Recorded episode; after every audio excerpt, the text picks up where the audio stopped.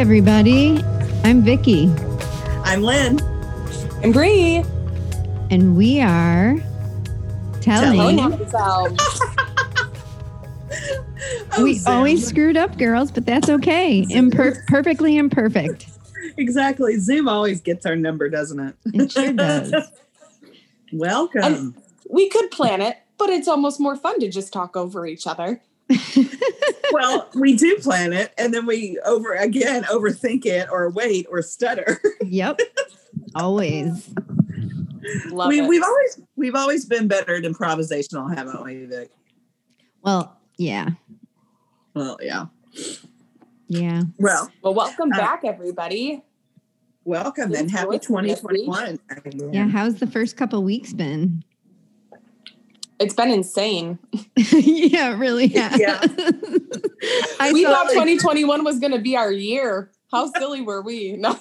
Well, the, I saw the best picture thing, joke, jokey joke I saw last night was someone jumping out of twenty twenty burning building and then going on a trampoline and then jumping into burning building twenty twenty-one. But I am going to manifest, and I am going to predict that twenty twenty-one is going to be outrageously amazing. I totally agree. And I tell you, I think because, as I said, we can now say tw- uh, hindsight is twenty twenty. We have like been through one. It. So, but but now it's like got even this like big, deeper meaning for me, because we've our, we didn't know what we were getting into. We were kind of just like figuring out our ways. Now we, we know. It's like, all right, so give me what you got, because I can handle it. So I do believe twenty twenty-one is going to be awesome.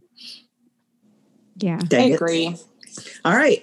So um, I uh, was talking to the, the gals before we started, because I'm really excited about the topic today. And then I said, I kind of have a first thought wrong.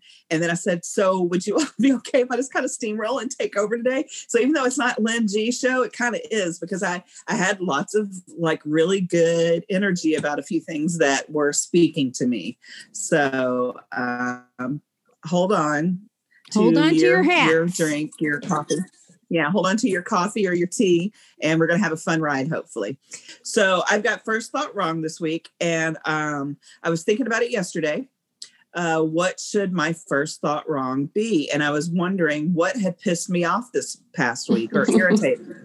And then I thought, hold up. Why is the first thought wrong only about something that irritates or pisses me off? And that got me to thinking about it. It's like, it, first thought wrong isn't just about that, but that has been my go-to.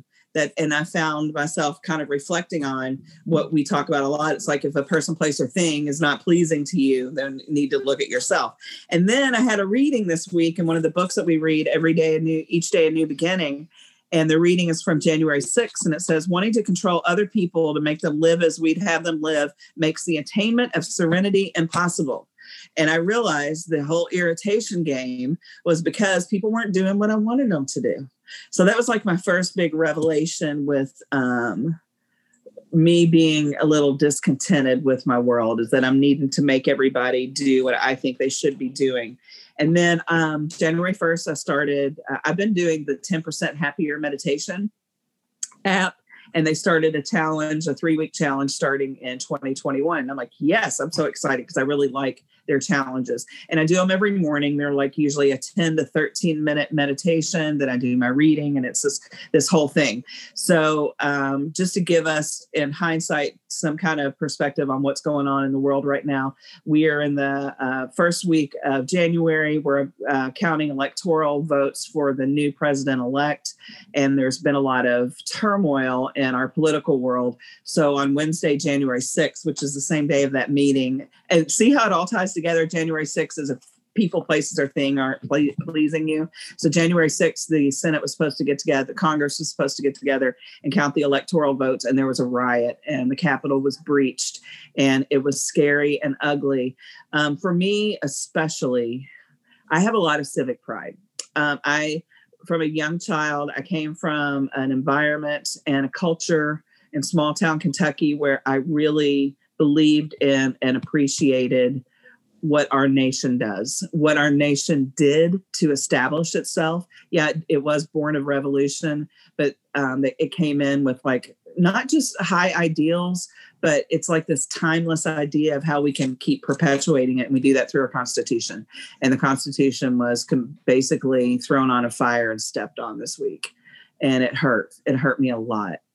Um, so because of those kinds of things happening this week, um, it was, you know, I was really feeling a lot of anxiety, sadness, stress, all those things. So bring me back to ten percent Happier meditation app. The day after that, they said, we are changing regularly scheduled program to talk about what happened yesterday because some people might have some feelings about it.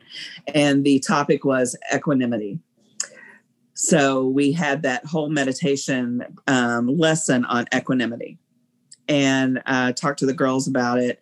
And it just, again, it really resonated and spoke with me. So if I can, um, I will give you the definition of equanimity. Um, it is, um, I love, they broke it down, the Latin, and it basically means having an even mind slash soul, not and or, it's having an even mind and soul. It's a state of psychological stability and composure, which is undisturbed by experience of or exposure to emotions, pain, or other phenomena that may cause others to lose their balance of mind. So basically in that meditation, they talked about how Uh, with equanimity, what we do is we have a strong back and a soft front. And then she talked about how you have your strong back, which is setting your boundaries, setting your boundaries. And then your soft front is like your heart center. So it's having boundaries and then finding compassion. And if that had happened this past Wednesday, when all of those people rioted because they felt they'd been wrong, they'd been wronged, if they had had some compassion for the other side, for the other point of view, maybe it wouldn't have happened. And yesterday we all got together and we ha- were having a discussion about it. And it, it again, just has me thinking, it's like, no, you can't change anybody else's mind. But if we all just take into account that we have our boundaries and we're very clear about what we need for self-care and self-worth and to, to maintain our lives, but we can have that soft front and that soft center, that maybe we can find some kind of meeting point. So that's where I am, ladies. Wow. You know, um, I don't, it's, it's, it's just so interesting because one thing I heard, um, and I, I'm sorry, but I, I, it does remind me of the race situation that we're in right now and the healing that needs to occur. And, and I feel very strongly about that, but I was, um, I was, I heard this this week also, that if you um, look at us from the inside, you can't tell what race we are. There is no differentiating features in our body that tell us if we're white, black, you know, there, there is nothing different about all of us. And we're all children. And we, when we all came to this earth, we were all full of the sameness. That's what they say. I, I think it was an Eckhart Tolle book, but I don't know for sure. But I was listening to one of my books and it said that when, when you're a child, you have the main thing about you when you're a baby is you recognize you're the same as each other, right? You recognize the sameness. You don't see differences, not until you turn like two or something like that. And, um, and I wish that we could all look at each other like we were children and and know that, you know, the, the bad stuff that happens in this world is learned. So, I mean, kind of what you're saying, I feel like we can learn compassion. We can learn love. We can learn a new way to be. And I hope that somehow something out of this mess and this, this horrific, painful um experience. And I think both sides, all sides, I think everyone is feeling the pain of it. I think everyone is feeling the pain of what's going on on both sides. I mean, families are being torn apart. People and families don't talk anymore because of this division. And I hope that somehow we can realize that we're all the same and that we all really want the same thing. And that is to love and be loved, really. Hear, hear. Yeah. Yeah, Lynn, I, this, when you mentioned this as a topic, I had heard this word before, but I, I really honestly had no idea what it meant. Um, and so it was an interesting concept to dive into. And I'm, I'm, I like how you, exp- I like the definition, and I like how you explained it with the strong back, soft front, but I want more. I'm always the kind of person who wants like more. So I'm, I, I'm excited to talk more about it and dive in. Um, but when you talk about psychological stability, like, like how do, how does somebody get there? Like at what process of, or at what part of awareness or like ex- explain that to me. Are, is there like stages to getting there? Cause at first I thought, oh, this sounds like serenity. The definition that I had read made it sound like it was almost serenity. Like, you know, things happening around you and things can get crazy and chaotic, but inside you are, you know, you're calm or you're stable. Um, you're unaffected in a way. So what makes equanimity different from serenity? Well, it's funny. You should ask that, Bree, because I found this article. Uh, this person wrote this amazing paper on um, equanimity, mindfulness, emotional regulation, meditation, and acceptance. And basically, it's taking modern psychology and melding it with Buddhism. And they talked about uh, mindfulness is just um, you're paying attention in a particular way on purpose in present mode and non-judgmentally. So they what they're basically saying is that when you describe mindfulness in modern psychology, it's most frequently cited as paying attention, like I said, and being non-judgmental. And then in scientific and cl- clinical interpretations, it's aligned with most Buddhist traditions. So it's taking meditation, which we learn in meditation is to be present and non-judgmental. So it's the same thing?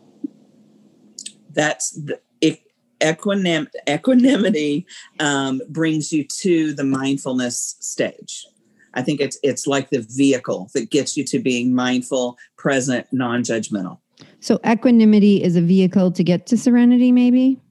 That's what I understood. Um, so yeah, this article that I was reading, basically they're saying is that through the mindfulness practice, we learn to be present.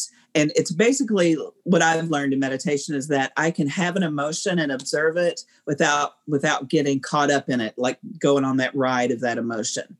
So if you're in your state of equanimity, that's what you're doing. You're having balance. You're seeing it. You're observing it. You're respecting it. You're, you know, recognizing it, but you're not going on the ride. Well, I have a question then. Um I do think that the emotions come up.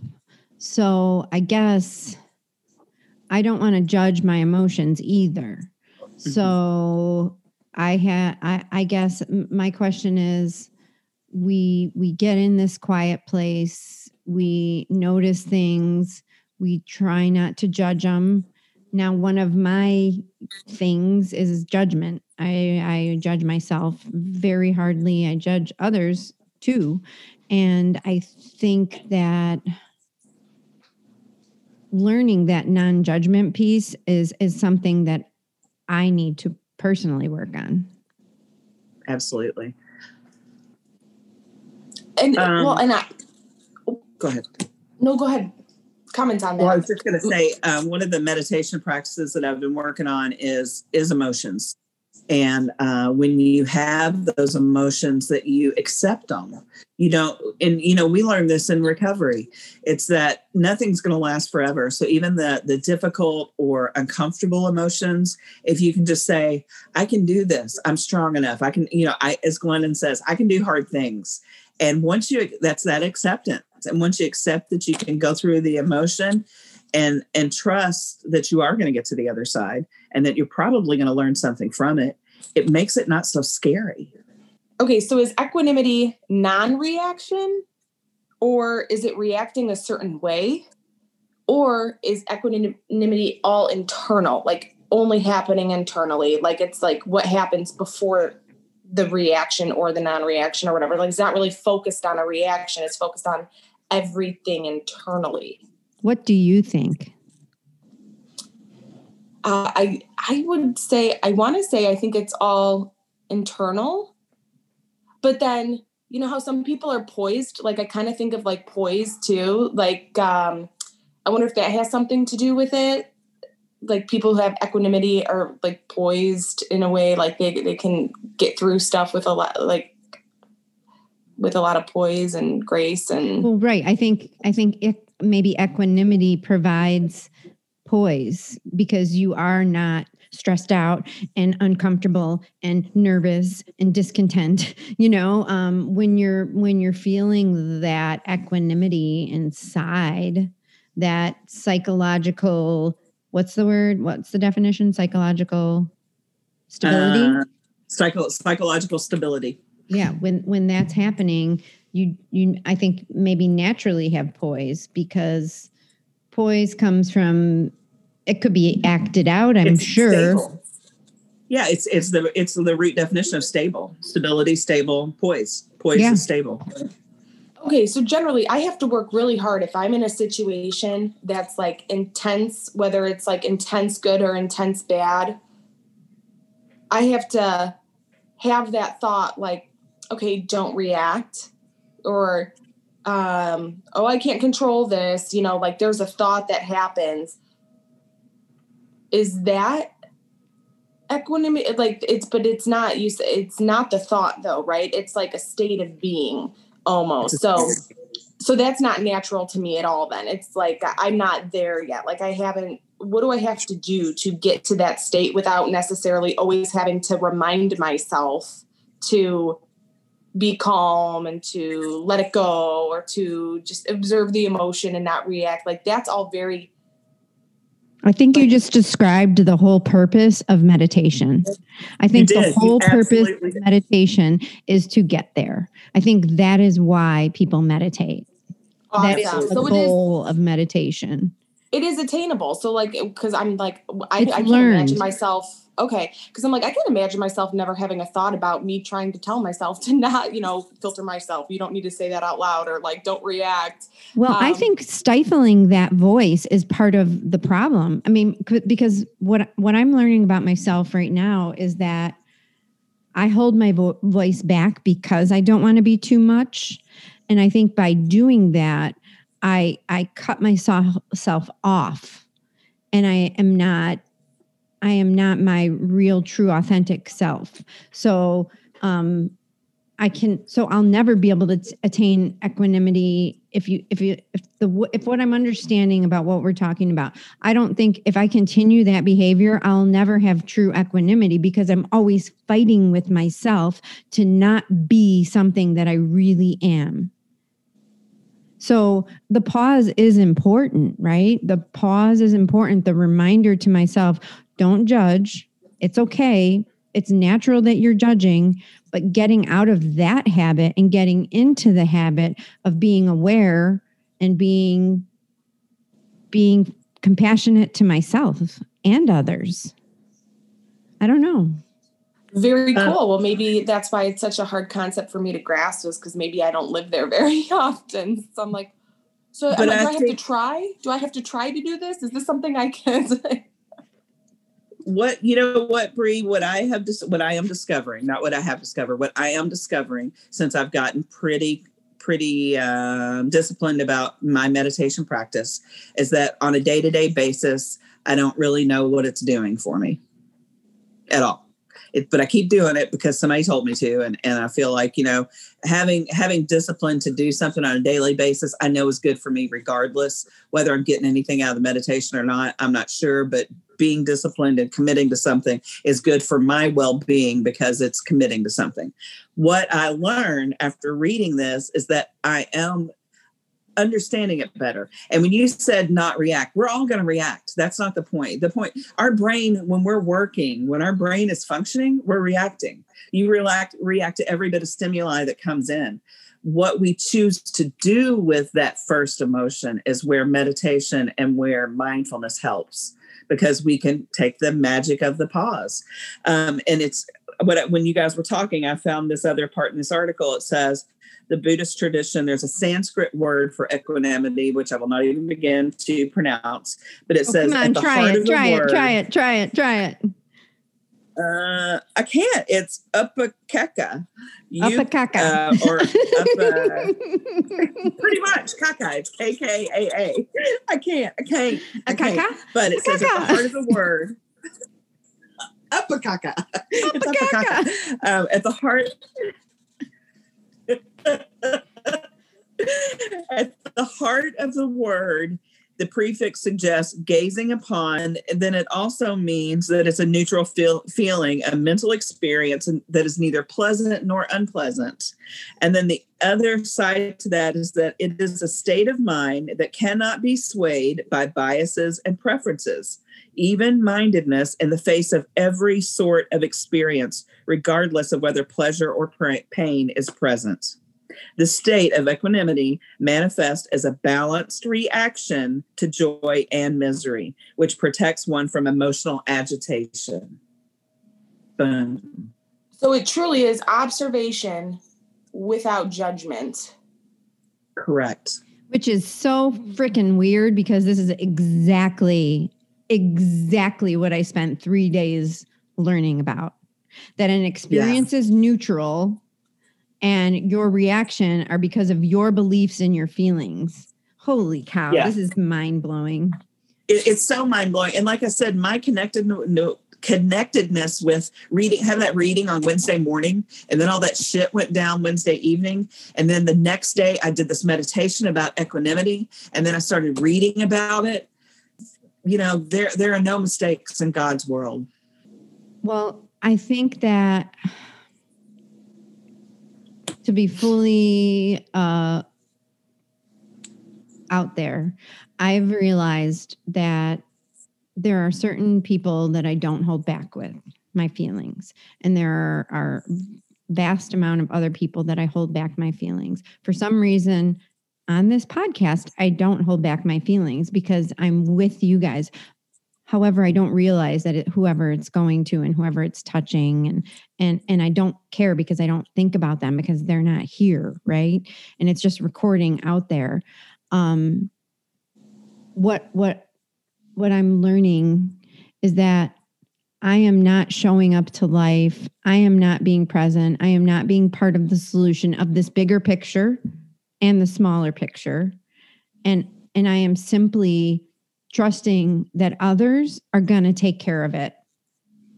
Mm. So when I'm upset about all this stuff that's happening and I have an opinion about it, I am not showing up with my voice. And I think that's not fair. I think I'm doing a disservice. I'm not saying my voice is, is good or bad, but it needs, we all need to be heard. The, the, the healing is only going to happen if we're aware as a community, as a world, as a nation. Like, we all have to be aware.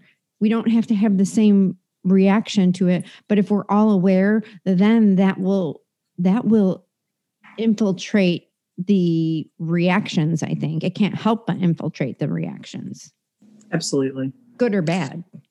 That's neutral. Just it. It's it, good or bad when it becomes neutral. And again, I think what we learn in, in recovery is that it's progress, not perfection.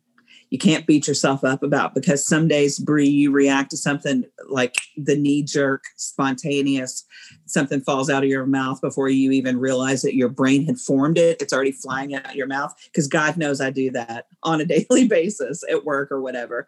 Um, but it's it's creating those little stop gaps. You know, you go from not being able to control it at all to having that tenth of a second where you're like, oh, I shouldn't say this, and then it flies out.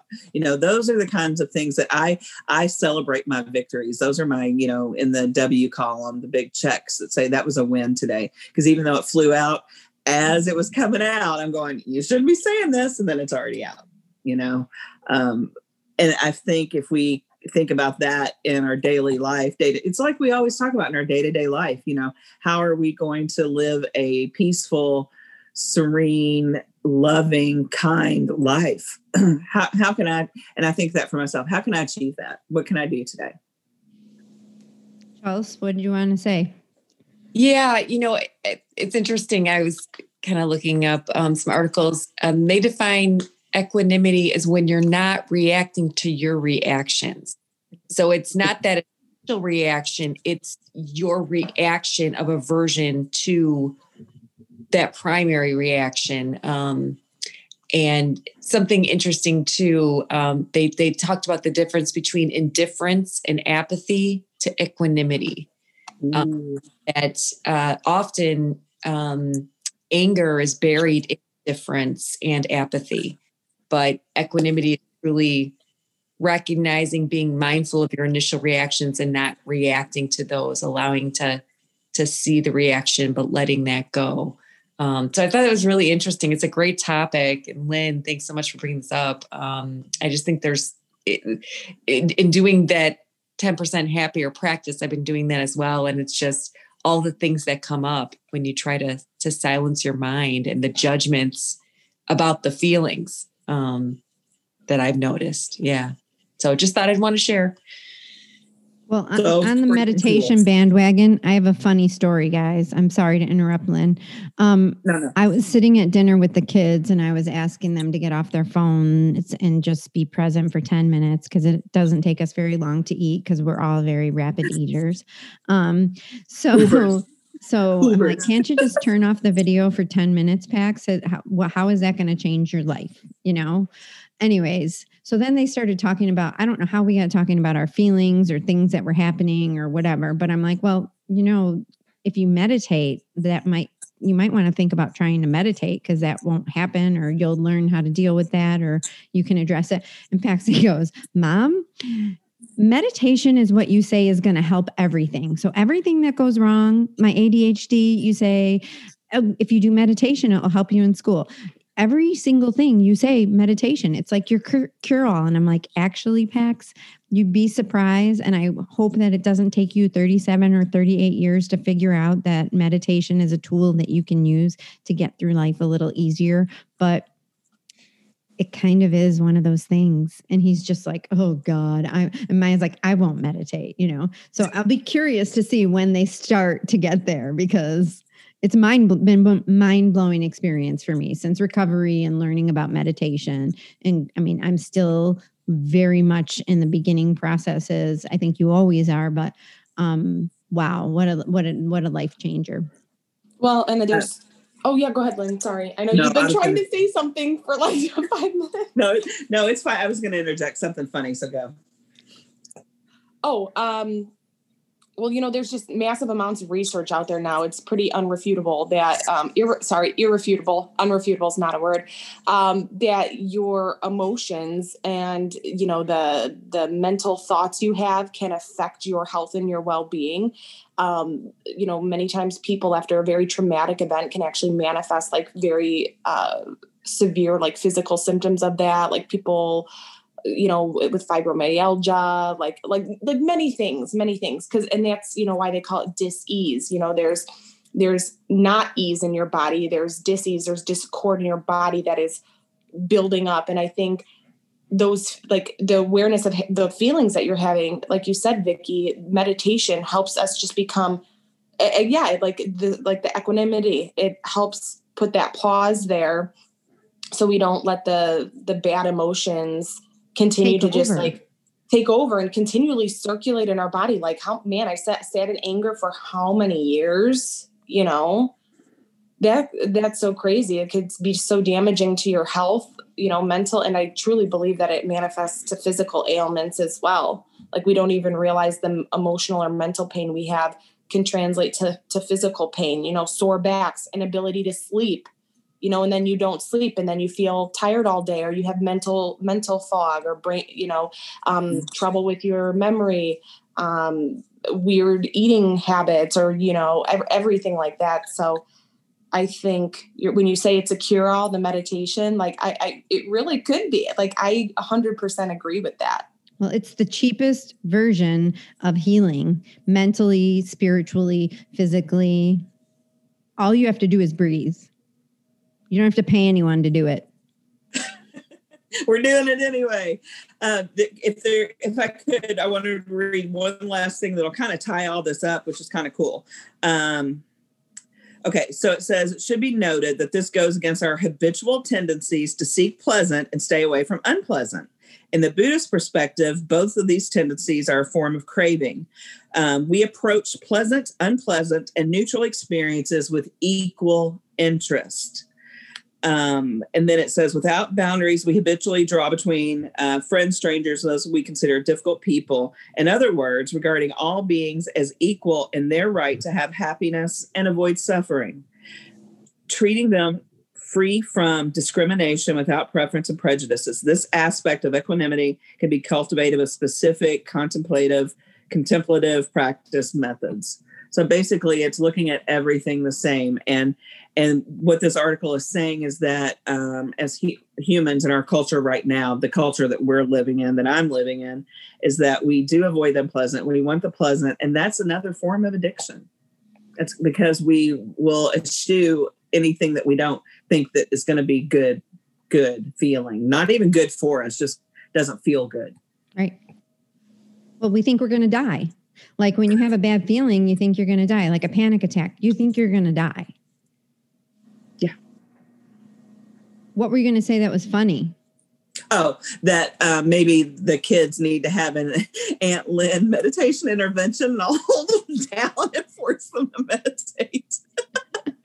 Lynn, you should just start repetitively calling them when you get up at five o'clock in the morning. It's time to meditate. Well, you can't call it that. You can't call it that because they'll have an aversion to it because I'm so gung-ho about it. Um, so do we have golden nuggets? Are we are we at that point? Last question. Okay. Can it be used as an adjective? Can you be like, oh, you're so equanimous? Or like you're so you sexually non-judgmental. Oh, that, I want no, so I do. I want a guy. Okay, so I want a relationship. I'm putting it out there into the world, right? With a man that is successful in life, like, and it doesn't have to be financially. It can be, it's, you know, it, it, all aspects, right? But yes, I wanted a man that has equanimity as his, um, like in his life, that he acts with equanimity. Just yeah, saying. I would like to I would like to have a relationship that I could actually have a conversation about working towards equanimity. Yes. Right. Yeah. But someone that is striving for equanimity. So equanimous, equanimous, equanimous, equanimous. That's what I'm saying. This That's is the dawning of the age, age of, of equanimity. I used to There's your song, Bree. There you go. I used to date someone who'd always be very, uh, he used to say calm, cool, collected. Like he always, he's like, I just want to be calm. And he was. And so like now it's actually funny. I'm like looking back, I'm like, yeah, he was just like every situation, even if it was super stressful, like he just really kept his cool. And I actually, now that you think, you know, you're joking about that, Vicky, finding somebody like this, but yeah. Like I'm not calm, joking. I'm serious. Calm, cool, collected. That's what you want. Calm, cool, collected. I'm not joking. I'm really being serious. That no, That is yeah. something on my list. And I will say that there was a guy, um, before we get into golden nuggets, there was a guy that I worked with. He was a manager. He had the best personality.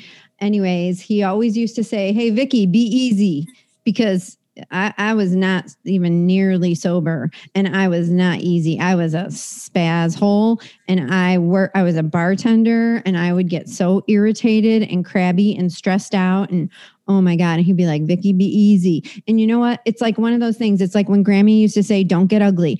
For some reason, him saying that worked for me. Like if someone said, calm down, if he was saying, calm down, Vic, I would be annoyed.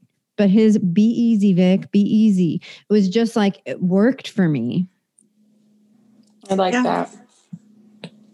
Relax and take it easy, right? Well, that's why I put the word easy. Actually, this is so freaking weird. I'm having so many experiences, but that's why I put easy on my vision board yesterday. Oh, by the way, everybody, we we did finally did twenty twenty-one vision boards. We had to talk about it for a year before we could actually get Soul together. Sparkle boards. Yesterday. We did it. We got together uh, safely and we knocked that shit out of the park. Two years later, we did our soul spine. Well,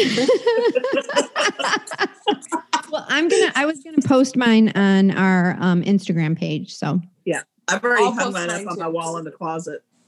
Mine's up on my wall right here in my my Zen area. Yeah, stay tuned, everybody. We're going to each take turns posting our vision boards for this yeah. week. For, for sure. Can I go with wow, my golden nuggets? Yes. yes. I'm going to forget them if I don't. Go. Okay, first of all, having a strong back and a soft front um, is how I'm going to walk into my day today.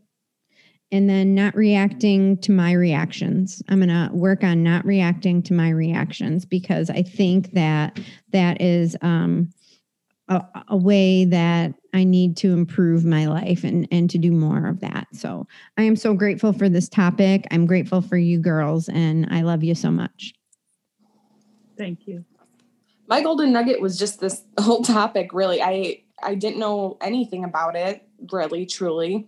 Um, so it, it's all a pretty big golden nugget for me. And it's, I don't know, it just makes me, feel, it's like, it's really cool. It's like making me feel like I want it right now. Um, so I'm excited to dive in deeper. Obviously I really like that strong back and soft front too. So cool. Uh, I think my golden nugget, well, my first one, which I just realized this morning while talking to you guys, is the spiritual experience I've had this week. So what happened with uh, what happened this past week with uh, the nation and how I was able to be mindful and aware to connect dots, to give it some meaning to me, to give me some purpose. Uh, that I, I get goosebumps even thinking about it, the how I was able to be mindful to put it together. And the only reason I've been able to be mindful to do that is because I did start a meditation practice that I didn't really know what was going to happen. I didn't have any expectations, and it is working in my life right now, which is just so amazing.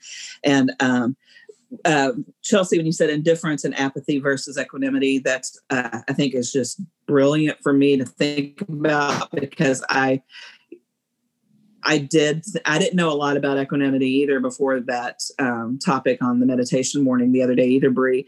And that's when I got, my curiosity was piqued and I started doing some research and I read definitions and I thought about it. And I, I tell you, Chelsea, I really did think it was apathy. Equanimity was kind of like hand in hand with apathy before I started reading. And what a difference this has made my life this week. I'm just like, I'm blown away by it all. And so grateful to be able to be of the state of mind that I can be open to it. And then I can be in acceptance of it. And I just, there's, there's not a cup big enough in the universe to tell you how big, how full it is of gratitude right now. Awesome. Thank you, Lynn. Yeah, I'm grateful you brought this up, uh, you know, as a topic. Mm. Good food for thought, yeah. Well, take care of yourselves. Be kind to each other. Uh, whether you like each other or not, be kind. Can't hurt. Yeah. Not going to hurt anybody's feelings if you're kind. And that's love everybody. Healing. Love yeah. y'all. Tribe out. Tribe out. Thank you so much for listening to Telling on Ourselves. You can please rate, review, subscribe at Apple Podcasts or any of your podcast platforms. And don't forget to look for us on Facebook or Instagram at Telling on Ourselves.